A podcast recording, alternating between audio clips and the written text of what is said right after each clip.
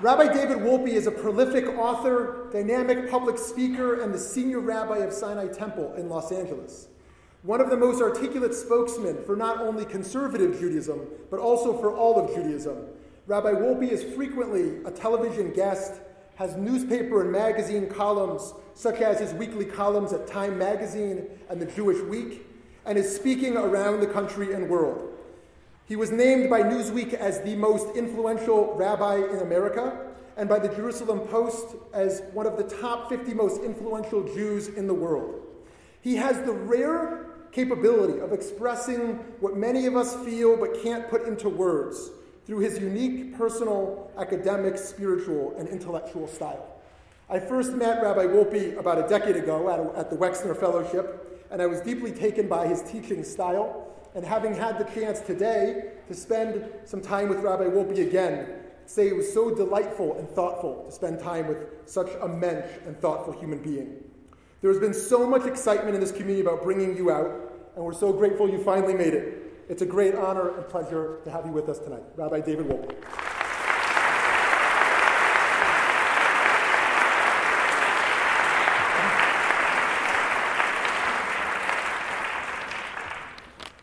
So, no, I'm not wearing a tie because I came from Los Angeles and it's forbidden there. And I actually have a story about that.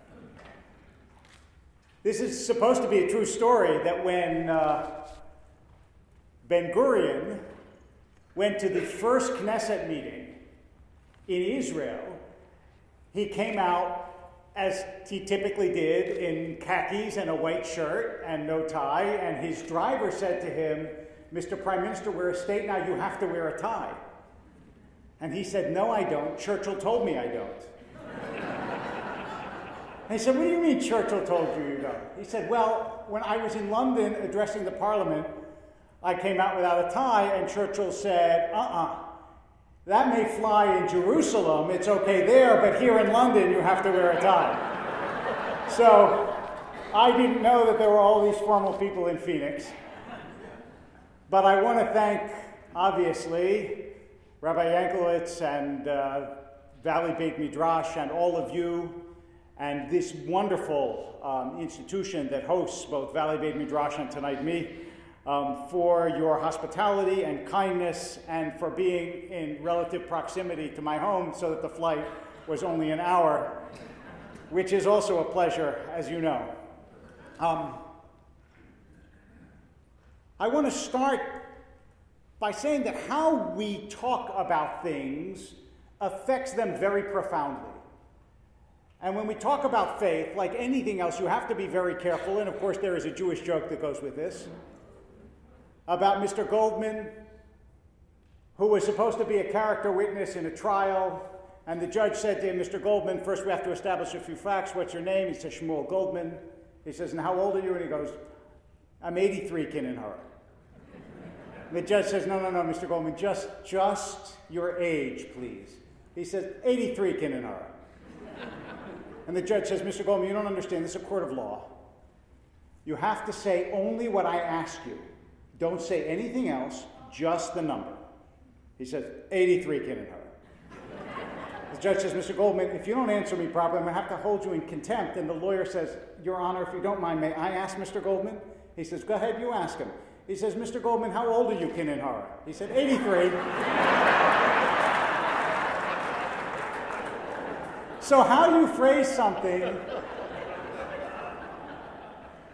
really does matter. And part of the problem that we have as Jews is that we speak English. And so when you use words like faith or grace or love, because English is a Christian language, grew up in Christian lands, the greatest influence in English is the King James Version of the Bible, it has Christian connotations, and you can't help it, it's the gospel truth. But if I say to you, God loves you, and it sounds Christian, then tell me, does it sound Christian to say, Ahava Rabbah Ahavtanu, which means with a great love you have loved us? No, then it sounds Jewish because it's in Hebrew and we don't understand what it means, and it's fine.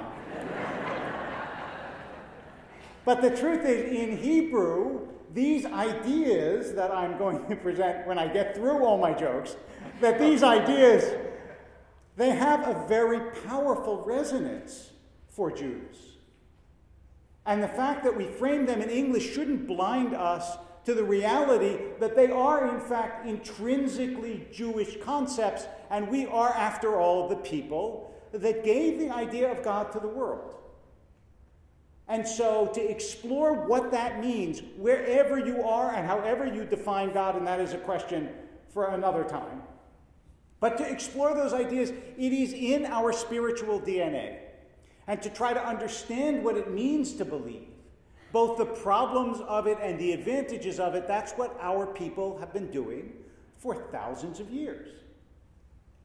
And part of the way that you explore what religion does for you is by understanding, first and foremost, the way we think of human beings, of people. Because I was talking earlier to a group about the idea that is very prevalent in our time, and you see it in every college commencement speech, that all you have to do to live a good life is follow your heart. All you have to do is chase your dream. And I am here to tell you that that's nonsense. Not that you should never follow your heart, but hearts are complicated things. And in fact, we know that human beings are not all good. And if you think human beings are all good, I suggest to you that you visit a playground. Because there you will see what happens when a new child comes to the playground. Do the other kids go, Oh, look, a new child? Let us share our toys with him.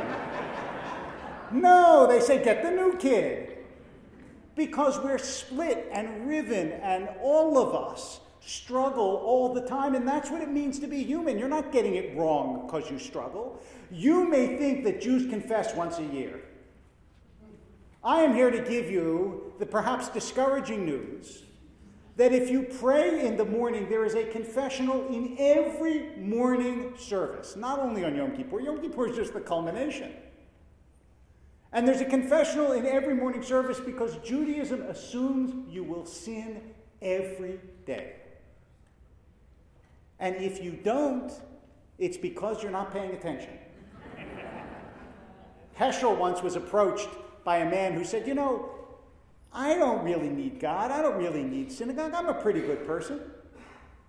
And Heschel, who was, after all, an extraordinarily sensitive, ethical soul, said, You're very lucky. I'm not so good. I'm always saying the wrong thing. I'm always doing the wrong thing. I'm always hurting people when I don't mean to, by my silence, by my speech. I need synagogue and I need God. That's a Jewish view. The Jewish view is that this is hard, this stuff. You know, just today, I, I, I, never thought I would start a sentence this way, but I'm about to. Just today, I tweeted. Um, but I did. A quote from the great writer Anton Chekhov. He said, Handling a crisis is easy, it's the day to day living that'll kill you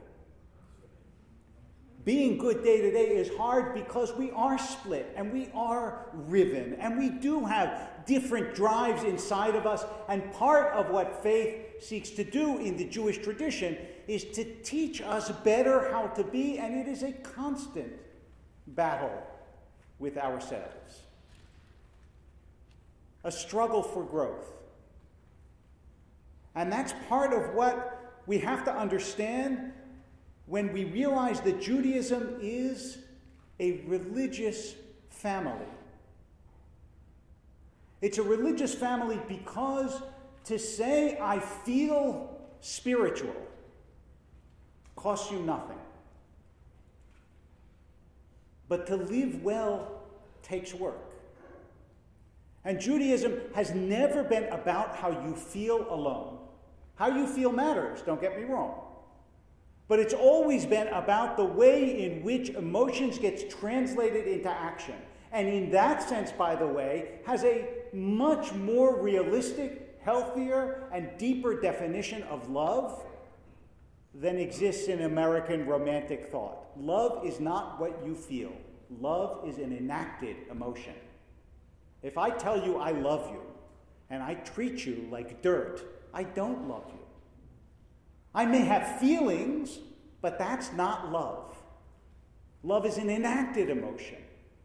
And in order to enact love well, you actually have to learn how to do it. It doesn't only come naturally, part of it obviously comes naturally. But you really have to learn. That's one of the reasons why our children teach us how to love.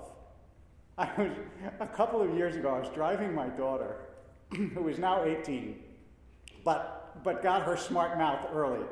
Uh, and I was driving my daughter, and, and, I don't remember what we were talking about, but I wanted to say something I really wanted her to pay attention to, as opposed to most of the things that I say to her. And I said, You know how sometimes your father says something that actually really matters and is worth remembering? And she said, Not as often as he thinks.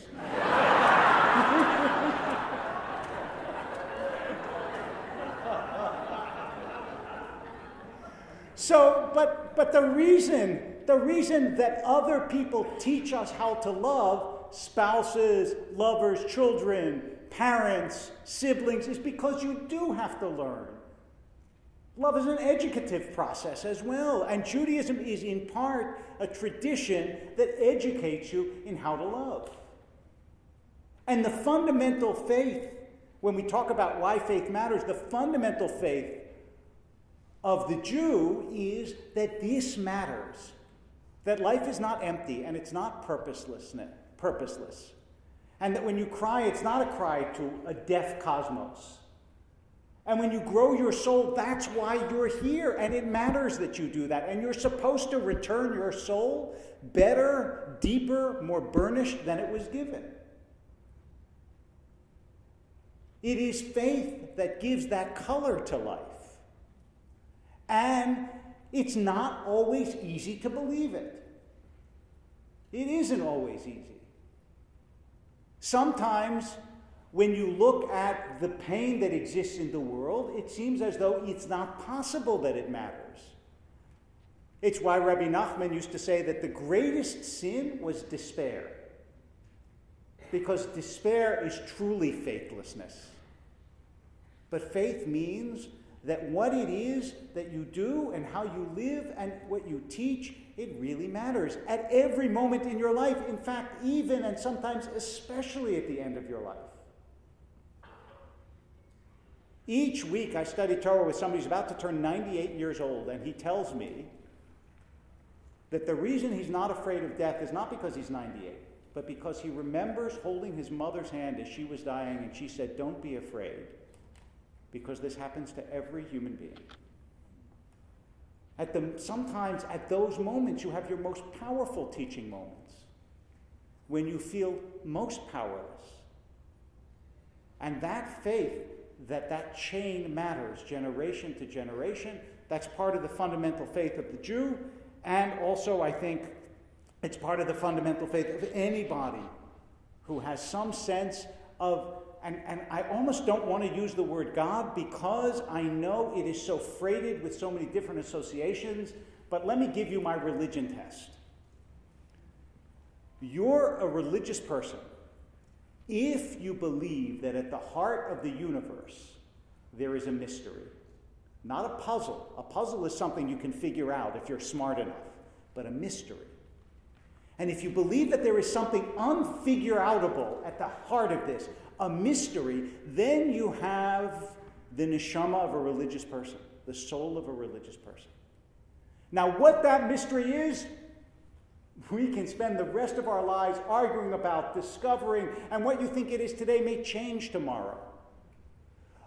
But Judaism is a tradition, the oldest continuous tradition of soul growth known to humanity that believes that there is a mystery at the heart of things and that you can live in consonance with that mystery.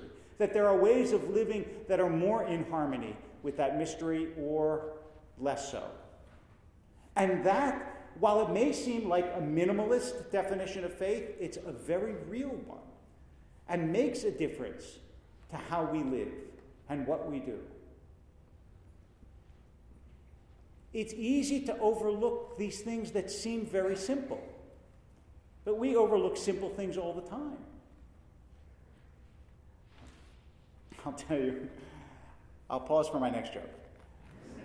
Only because I just told this on the high holidays, and I, it came with what happened was all right, I will, I will give you the backstory to this because I know you're dying to hear the backstory. I went to a conference. What happened was I went to a conference with my brother. Um, my brother organized a con. My brother is the, the director of the Ethics Center at Emory University, and he organized a big bioethics conference. So I went there to support him. And at the hotel, there was, it was a hotel in Atlanta, and there was a bank of, um, of elevators, but there were two conferences converging at once, and the, the hotel was basically overrun. They couldn't handle it. So the elevators took a very long time, and like many hotels, you know, one side you go to these floors, and the other side you only go to those floors. So you couldn't even get to your room if you if only the, the wrong elevators were available. Anyway, so I finally got to my brother's room. He was on the on the top floor because that was the nerve center of the conference. So we go back out to go down, and we're waiting forever. And there, there are six elevators there, and we're waiting forever. And finally, I said him, you know, this hotel does not have enough elevators. And he says, No, it doesn't. I said, And not only that, but these elevators don't even all go to this floor. And he said, Yeah, I think these do.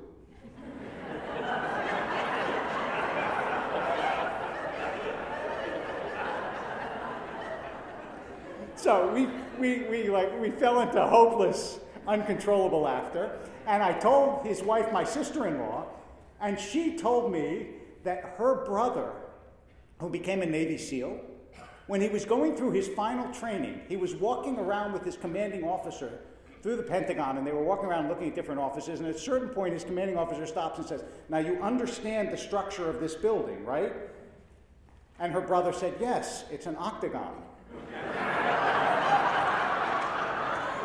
and he said, No, it's a pentagon.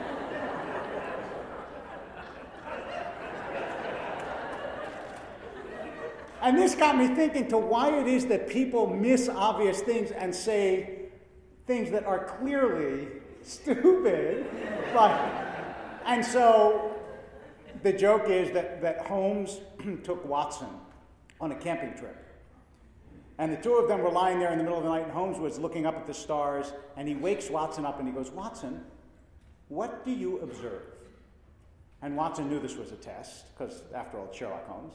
And he says, Well, I see in that corner there's a shooting star. Uh, there's a trail of a star, which means there was a shooting star there, and I see the constellation of Orion, and I see the moon is a gibbous moon. It's probably getting larger, which means we're at the beginning of the month and not the end of the month. Why, Holmes? What do you observe? says Watson, feeling very proud of himself. And Holmes says, I observed that while we were sleeping, someone stole the tent.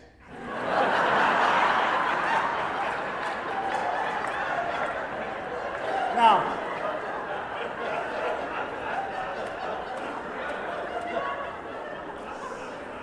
These kinds of simple, of simple but overlooked observations, we do them even about deeper things. Like, yes, it's very nice to feel spiritual, but unless it actually has a practical difference in your life, it means nothing. It means nothing. Yes, Judaism is full of rules, but the reason it's full of rules is because life is hard. It's not easy. Not if you pay attention and you do it right. The reason that we have all the systems that we have over thousands of years is because people have discovered that when we brush up against one another, we almost invariably both do damage and do beautiful things. The philosopher Schopenhauer said people are like porcupines. They huddle together for warmth, and then their quills penetrate each other, and then they move apart again, and then they huddle back together for warmth. And we all have this feeling. And we all know that, in fact, ultimately, the struggle is not only in community, but it's with each, within each individual soul.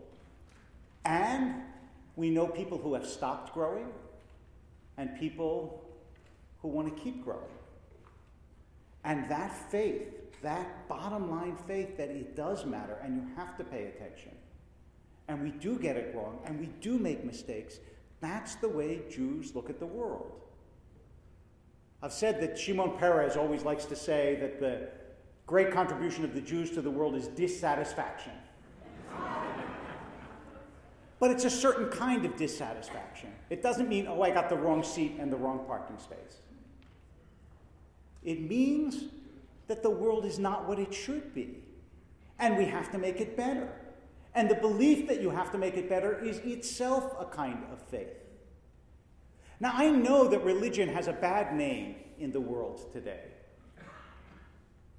But the truth is that religion does much more good than harm, except that most of the good that it does, people don't pay attention to.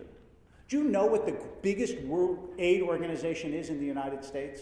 It's not UNICEF, it's not CARE, it's called World Vision. It's an evangelical organization out of Seattle. Now, does anyone know about it? No, I mean, I suppose some people do, but most people don't. But why? I remember when I went to Haiti to help a friend of mine who was rebuilding an orphanage. And I, I, went, I was sitting next to this guy and I said to him, So what are you doing in Haiti? He says, Well, I've been here for about 20 years. Why are you here? Because uh, members of my church are rebuilding homes in the suburbs of Port au Prince. For 20 years, I said, You've been doing this? He says, Yeah, I followed my son. He came 25 years ago. Why are you doing this? I said. And his answer was, God wants me to. Those people don't make the news. But that sense that you're supposed to be doing good in this world, that's a deeply religious sense. Now, I know that the, the counter to that will be that people say religion causes war, but let me just, religion does not cause war. Religion can be a contributing factor. But it's very rare that someone says, oh, you know what? There are people across the globe who believe something different from us. Let's go get them. No, it's always there's a struggle over land, there's a struggle over resources, there's a struggle over power, and religion is an additional factor. That's true. But still remember, as bad as some of the religious questions are now, remember that the great wars of recent history, World War I, World War II, before that, the Napoleonic Wars, none of them were religious wars. They weren't. And they were the most destructive wars of history. People will fight. The cause of war is human nature. The cause of war is that people will struggle with each other, and religion is the only principle that tells people why they should all see each other as sisters and brothers. If you say we're all children of God, then you've got a principle that should work. Now, it doesn't always work because people like to be divided into groups and in groups and out groups. But they will do that with everything with nations, with religion, with races, with genders. People are divisive, and religion gives them another reason, but it also gives them a reason to overcome it. And that's true, by the way, in Judaism as well. Think about this. You want to, people think of Judaism is parochial. Judaism is not parochial. In fact, there are even indications that Judaism is the most universalistic of faiths. Do you know when the, the Christian calendar starts? With Jesus. The Muslim calendar starts with the journey of Muhammad. The Greek calendar started with the Olympic Games. When does the Jewish calendar start? With the creation of the world.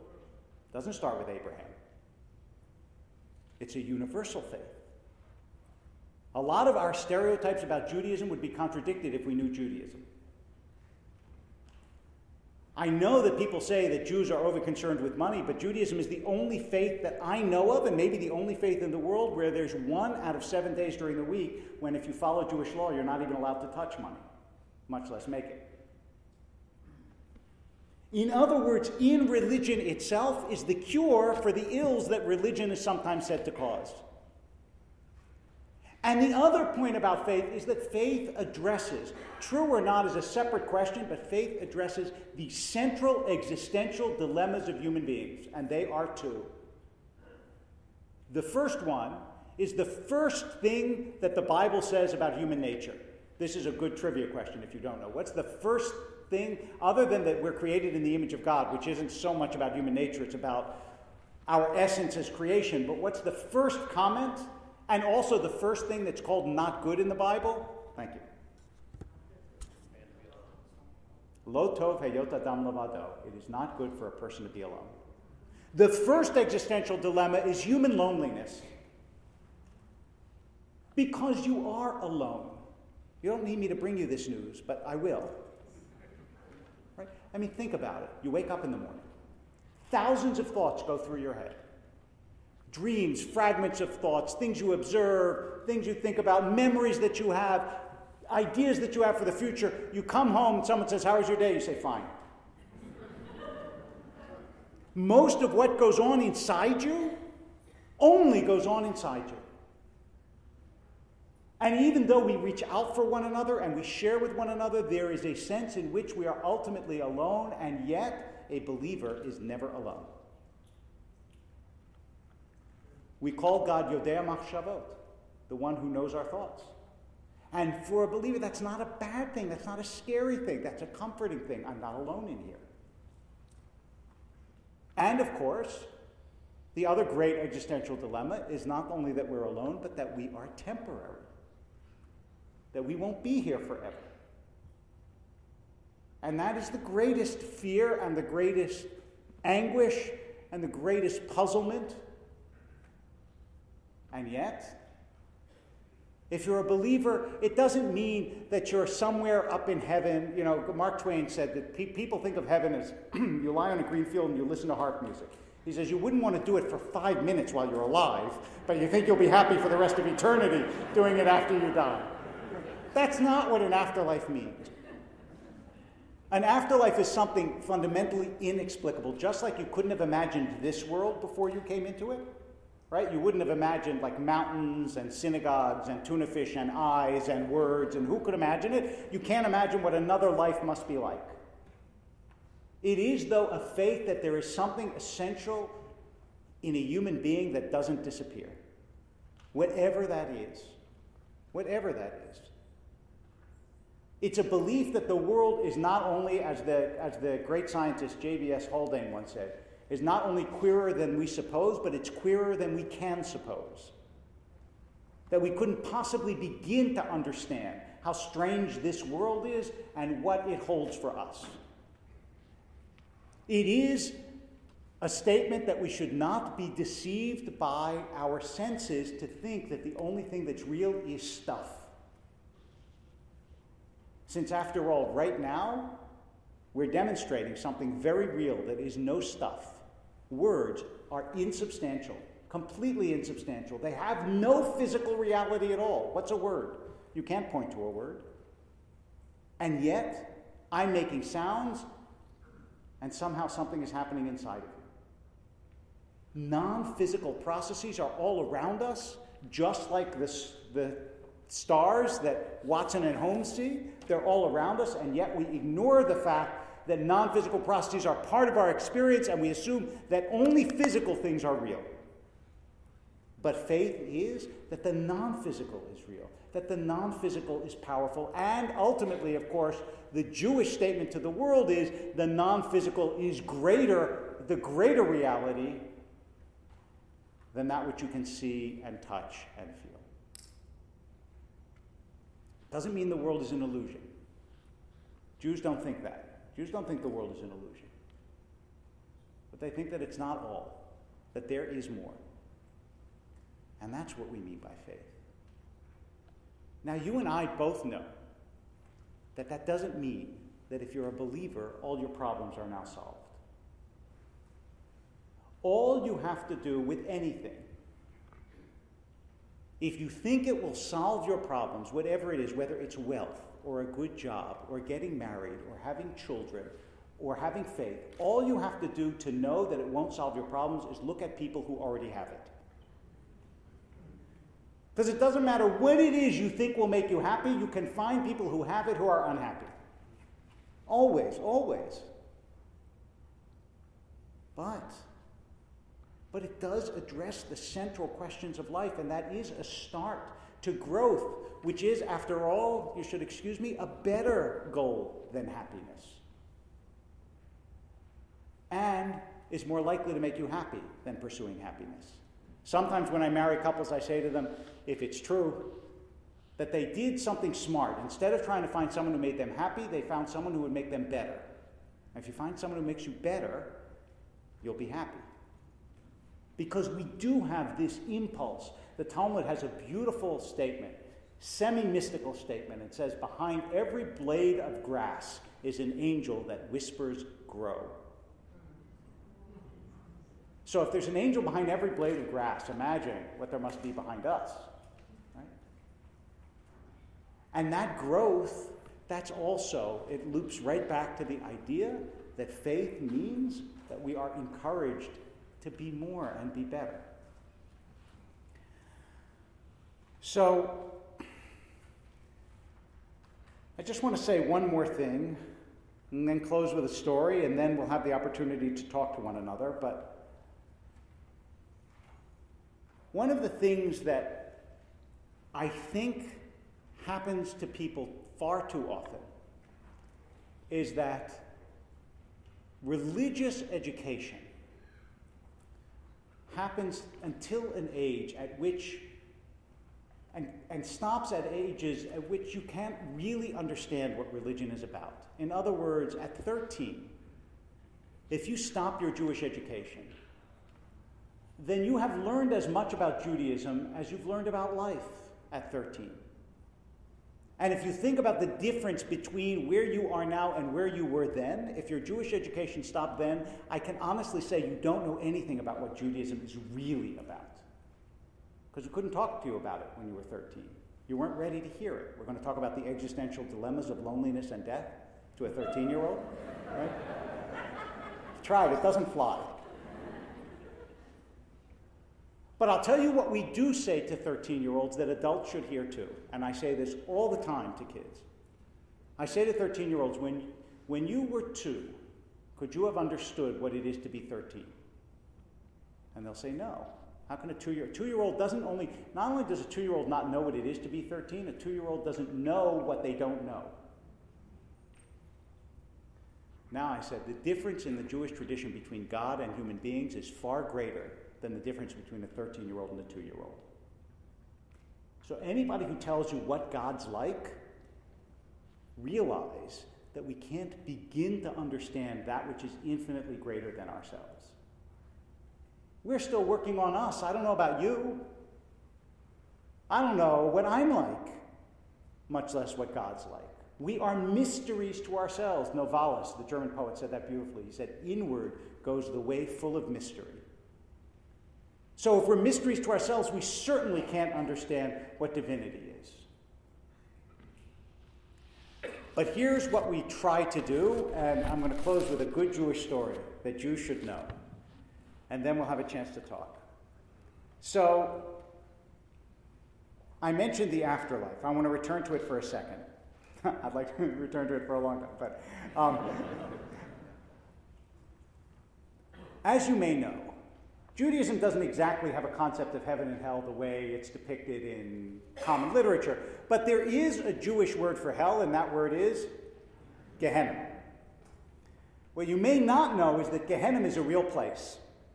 It is a valley outside the walls of Jerusalem, Gehinnom, outside the walls of Jerusalem, and in ancient times, Canaanites sacrificed their children in that valley.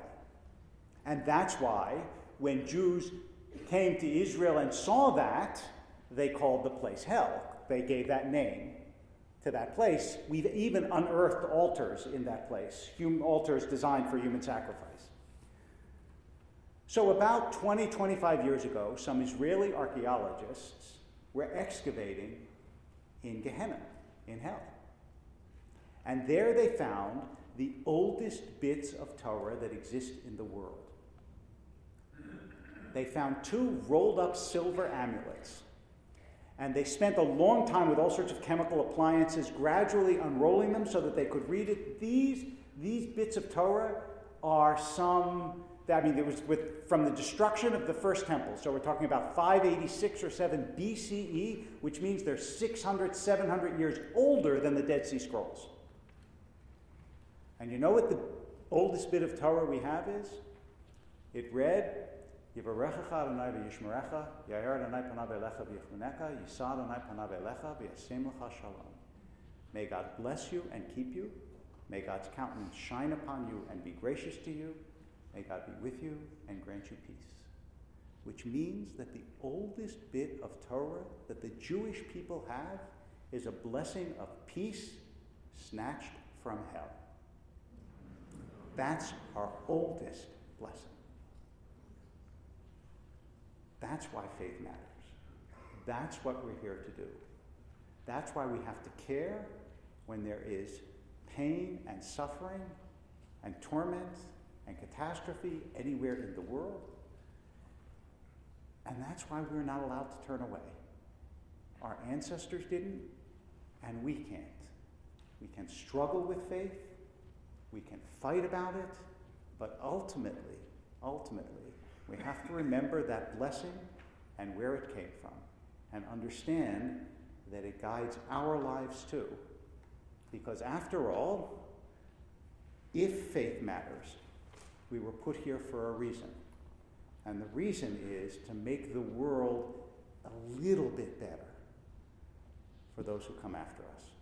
Thank you.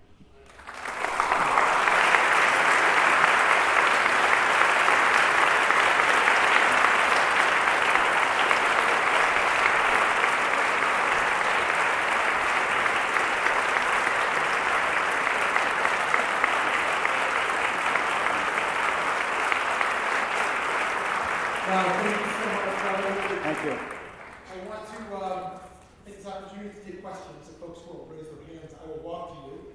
And I will do that in order to regulate those who have long statements rather than short questions. So if you're um, one with a short question, please raise a hand, and I will, uh, I will make my way over to you.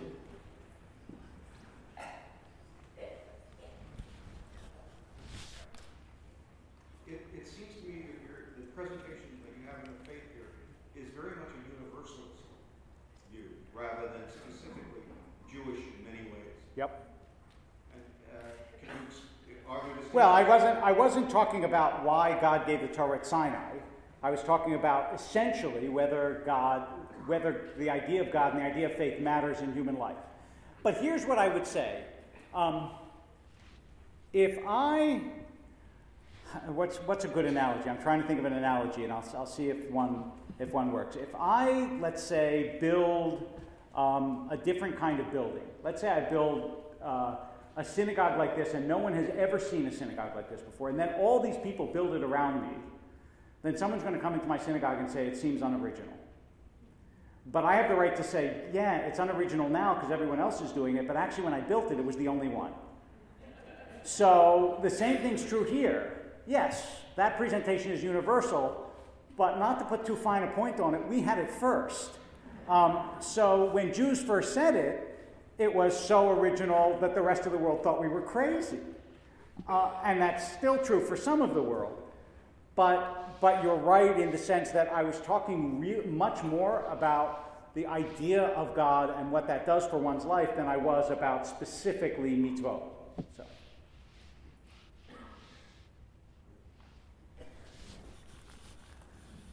Rabbi Wolpe, uh, thank you for your presentation this evening. I was most intrigued by your comments about uh, the overall benefits of religion as opposed to the negative aspects.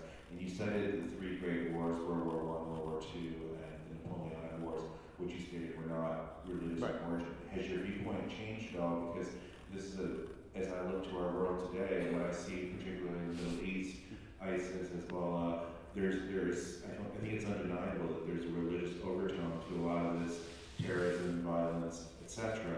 And I feel, although perhaps you didn't address that issue. Well, I did say that actually, um, but I, but maybe not in, a, in in as much detail as I could have. I said, of course, it's a contributing factor, but it's a contributing factor again, always with people who are struggling over other things too, right? What does ISIS want to do? It wants to take over. It wants power. It's not just that ISIS says, you know what, we got to wipe those guys out because they believe other than we do. It's also that they control the resources and they control the people and they, I mean, it's ISIS. Why is ISIS not marching into, I don't know, uh, marching into Bombay? Is it because they can't, or is it because right now Bombay isn't taking anything they need? I mean, there's always a, a, an immediate cause as well as a secondary cause. And religion can be a secondary cause without question. Look, the same thing's true with the West. We think, why, when we talk about how um, terrorists hate the United States, why do they hate the United States and they don't hate Fiji? Because we have power and we have wealth and we have influence and we have things that they want. And those universal human desires get translated sometimes into religious terms without a question. But what I'm saying is, prior to that, is there's universal human desires. Now, um, the, the, the thing, and, and by the way, one of the ways that you see this is Muslims kill many more Muslims than they kill non Muslims. And one of the, and that's not only true Shiite Sunni, it's Sunni Sunni, it's, I mean, it, it's, this human conflict has, and, and you can see this by the way, um, I mean, it, it is both, when it became economically disadvantageous for Protestants and Catholics to kill each other, they stopped killing each other. What, are they no longer different religions? No, they're still Protestants and Catholics, but guess what? It no longer made sense. It wasn't any. So all of a sudden, the religious motivation disappeared. And so that's what I'm saying is it's never that's never sufficient. It's all it's in the mix, but it's never sufficient. The one thing I didn't say, which I know you're wondering about, um, I'm not, but is the other the other part of why religion is good for you, which I, I didn't go into, but I will for a second, is people in religious communities live longer, are healthier, tend to be more civically active, they vote more often, um, they contribute more to both religion and non religious causes. That is, if you're a member of a church, a synagogue, or a mosque, you are more likely to give money to non religious causes than if you're not.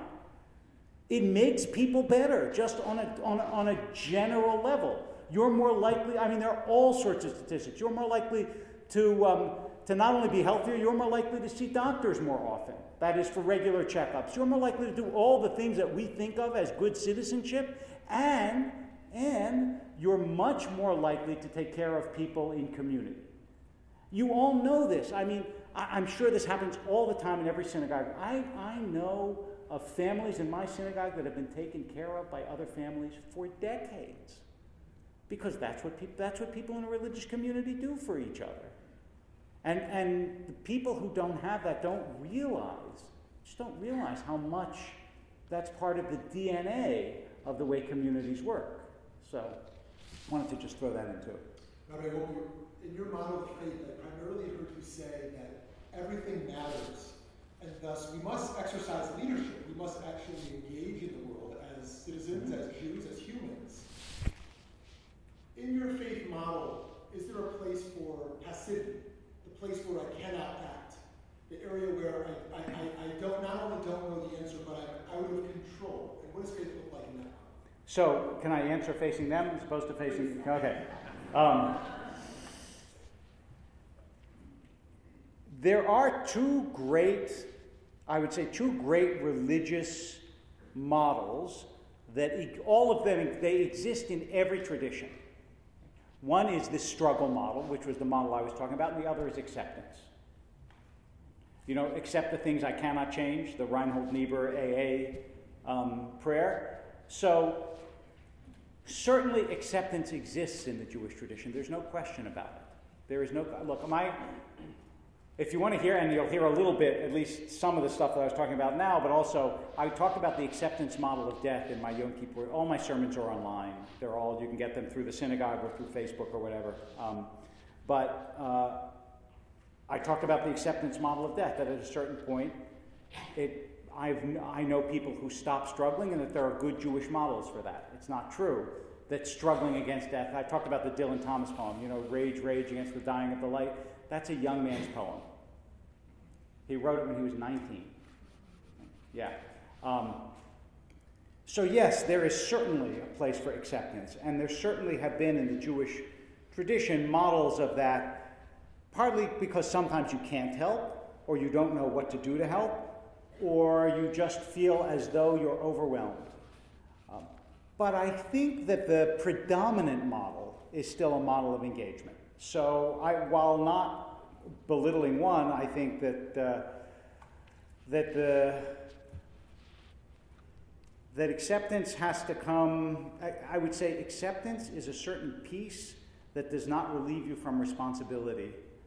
Um, it just allows you a certain peace. As my friend Joseph Epstein says, he says, I know lucky Jews and I know successful Jews. I know very few serene Jews.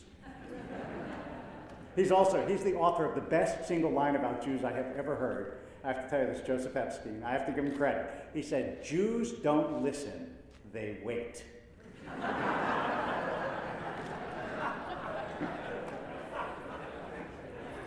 Thank you, Reverend Walden. It was quite an interesting lecture.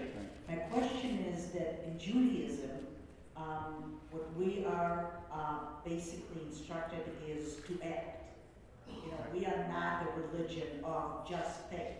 We're talking about Mhm. having faith, but it's not enough. Mhm. Versus Christianity, if you believe, then you're saved. Well, some versions of Christianity, yeah, okay. In Judaism, Yes, that's not an right. option. So can you please tell us the difference between, you know, just accepting the faith or is somebody an okay Jew without the faith but the action? Is, is that one? So the, the, the question was if, if Judaism places an emphasis on action, are you a good Jew if you act even though you don't have faith? First of all, I, fortunately, it is not my job to pronounce on who's a good Jew and who's not. Um, I have my opinions. No, I, I couldn't resist. Um, but I mean, because I, you think about it, and I've, I've had this discussion, for example, with, uh, with Jews who insist that, that you have to be, for example, Shomer Mitzvot to be considered a good Jew. And I say, well, that leaves out Herzl, um, who seemed to me, actually, all things considered, a pretty, a pretty good Jew, um, even though I don't think he ever put tefillin on in his life. There, our, our tent is wide. Um, what I would say is this, though, and this is true of Herzl, among others. If you don't act, the chances that your Judaism will be transmissible are very small. So you may live a good life, but the chances that it will be caught by your children are very small. And children tend more to, to pay attention to what their parents do, as we all do, than what they believe or say. And in that sense, I would say of the two, action is probably more impactful than belief without action. Um, so, and also Judaism is a system that takes the way people behave very seriously. Um, that's why it says in the Talmud several times, Kol alam haba. All the righteous of the nations have a place in the world to come. And how do you define righteous? Not by what they believe, it's by what they do. As a teacher, what would you recommend to keep the youth of Judaism to continue being Jews and not stray? So, what would I recommend to keep the youth of Judaism continue to be Jews? Um, the first thing that I would recommend is for their parents and grandparents to be more Jewish. Because my experience, when someone, not you, when someone asks that question, they mean, how can I get them to do things without actually changing the way I behave at all? But I have seen grandparents who suddenly decided to keep kosher, and it seems to me to have a much more powerful effect on their grandchildren than telling their grandchildren to keep kosher. I've seen grandparents who decide to go to synagogue, and chances are sooner or later the grandchild might go with them, whereas if they don't go, the grandchild won't. So the best thing you can do for those you want to influence is change your life. The second thing is that you recognize that, uh, that the only way to create a counterculture, and Judaism is a counterculture in America, is through intensive education.